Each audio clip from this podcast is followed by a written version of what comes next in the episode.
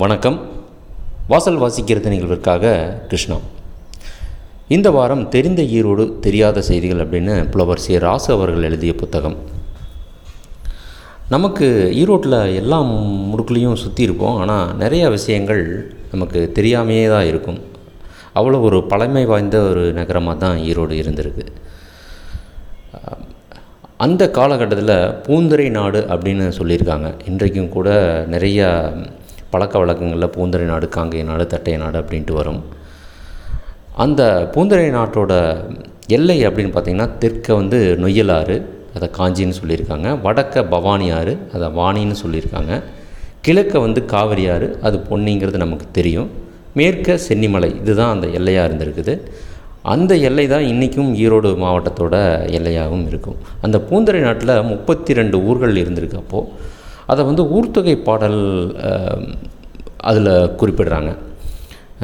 முடக்குறிச்சியோட பேர் கூட முடக்குறிச்சி அப்படின்ட்டு சொல்லியிருக்காங்க. அதாவது ஆய்ந்த தமிழ் கூறும் குழாநிலை கிள்ளாம்பாடி ஆண்மைகுள் முடக்குறிச்சி அப்படின்ட்டு ஒரு ஊர்த்தொகை பாடலில் குறிப்பிடுறாங்க.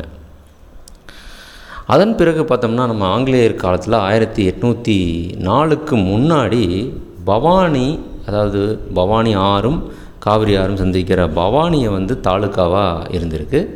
அப்புறம் நொய்யல் பகுதியில் இருக்கிற தாராபுரம் தாலுக்காவாக இருந்திருக்கு. இந்த ரெண்டு தாலுக்காவுக்கும் கலெக்டர்கள் இருந்திருக்காங்க. அதன் பிறகு நிர்வாக வசதிக்காக கோவை மாவட்டமாக உருவாகுது ஆயிரத்தி எட்நூற்றி நாலில். அப்போ வந்து பவானியும் தாராபுரமும் கா காணாமல் போயிடுது ஈரோடு பெருந்துறை இதெல்லாம் வருது. ஈரோடு பெருந்துறை வரப்போ சில காலங்க சில வருடங்களுக்கு பிறகு ஈரோடு தாலுக்காவாக தூக்கிறாங்க. ஒரு அறுபது வருடங்களுக்கு பெருந்துறை தாலுக்காவின் கீழ் வரும் ஈரோடு கிராமம் அப்படின்லாம் ஆவணங்கள் சொல்லியிருக்குதாமா. இதுக்கு காரணம் என்னென்னா பெருந்துறையில் இருந்துகிட்டு இருந்த ஒரு கோட்டை அது வந்து ஒரு மைய ஊராக நிறையா சாலைகள் இணையும் ஒரு மைய ஊராக இருந்தது காரணம் அப்படின்னு சொல்கிறாங்க அடுத்தது ஒரு மிக முக்கியமான ஒரு விஷயம் அப்படின்னு பார்த்தோம்னா இந்த கழுமரம். எங்கேயுமே காண கிடைக்காத அந்த சமணர்களை கழுவேற்றிய அந்த கழுமரம் நம்ம ஈரோட்டில் இருக்கிற அந்த ஐயனாரப்பன் கோயில் காரைவாய்கள் பக்கத்தில் இருக்கிற ஐயனாரப்பன் கோயிலில் இன்னும் இருக்குது அப்படின்னு சொல்லிட்டு எஸ்ட்ரா அவர்கள் கூட பார்த்துட்டு அது அவரோட கட்டுரையில் குறிப்பிட்டிருக்கிறதா சொல்லியிருக்காங்க. அதன் பிறகு அந்த ஐயனாரப்பன் கோயிலில் ஐயனாரப்பன் பல்லு அப்படின்ட்டு விவசாயம் சார்ந்து உளவு இலக்கியம் எழுதியிருக்காங்க அப்படின்னும் சொல்கிறாங்க அங்கே தொடர்ந்து அதை ஒட்டி நாடகம் நடந்துக்கிட்டு இருந்திருக்கு பதினேழாம் நூற்றாண்டில் அப்படிங்கிற ஒரு குறிப்பும் இதில் வருது.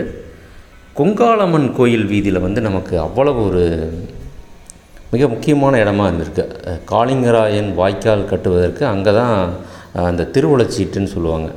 அதாவது அந்த திருவுளச்சீட்டில் ஒரு சீட்டில் வெள்ளை பூவும் இன்னொரு சீட்டில் சிகப்பு அரளியும் வச்சு அம்மனுக்கு முன்னாடி குலுக்கி போட்டு எடுத்து பூவாக்கு கேட்குறதுன்னு சொல்லுவாங்க இல்லையா? அது காளிங்கராயன் கால்வாய்க்கு அங்கே தான் கொங்காளம்மன் அனுமதி தந்தாங்க அப்படின்னு ஒரு குறிப்பு சொல்கிறாங்க. அடுத்தது நம்ம காரை வாய்க்காலில் இருக்கிற அந்த பெரும்பள்ளத்தின் மேலே போகிற ஒரு அழகான பாலம்.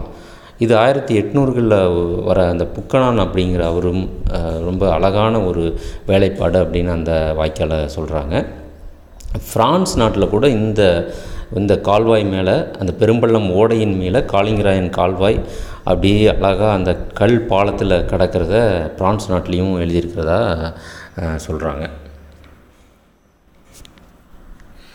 இவை தவிர நம்ம ஈரோடு ஈரோட்டுக்குள்ளே இருக்கிற சின்ன சின்ன விஷயங்கள் அகில்மேடு வீதி ஈரோட்டில் இருந்த கோட்டை இது மாதிரியான நிறையா இடங்களை பற்றி குறிப்பாக சொல்லிட்டே போகிறாங்க கொங்காளம்மன் கோயில் வீதிக்கு முன்னாடி அவ்வளோ ஒரு பெரிய திடல் இருந்துச்சு அப்படிங்கிறதையும் சொல்கிறாங்க அதை தவிர பெரியார் பாரதி காந்தியடிகள் இங்கே எத்தனை வாட்டி வந்திருக்காங்க எதுக்காக வந்திருக்காங்க அப்படிங்கிறது. திராவிட தலைவர்கள் அந்த குங்காளம்மன் கோயில் வீதியில் இந்த மைதானத்துல எல்லாம் எப்படி உரையாற்றிருக்காங்க அப்படிங்கிறத பற்றியும் நிறையா குறிப்புகள் சொல்லியிருக்காங்க. எத்தனையோ முறை நம்ம ஈரோடு சுற்றி இருந்தாலும் நிறைய விஷயங்கள் நமக்கு தெரியாத இருந்திருக்கு. அதை பற்றிய ஒரு தெரிஞ்சு கொள்வதற்கான மிக அழகான ஒரு புத்தகம் தான் சொல்லுவேன். சின்ன சின்ன விஷயங்கள் தான். அதை வந்து ஆதாரத்தோட கல்வெட்டுகளோட கொடுத்துருக்காங்கன்னு சொல்லலாம். தெரிந்த ஈரோடு தெரியாத செய்திகள் புலவர் சே ராசு அவர்கள் எழுதிய புத்தகம். நன்றி வணக்கம்.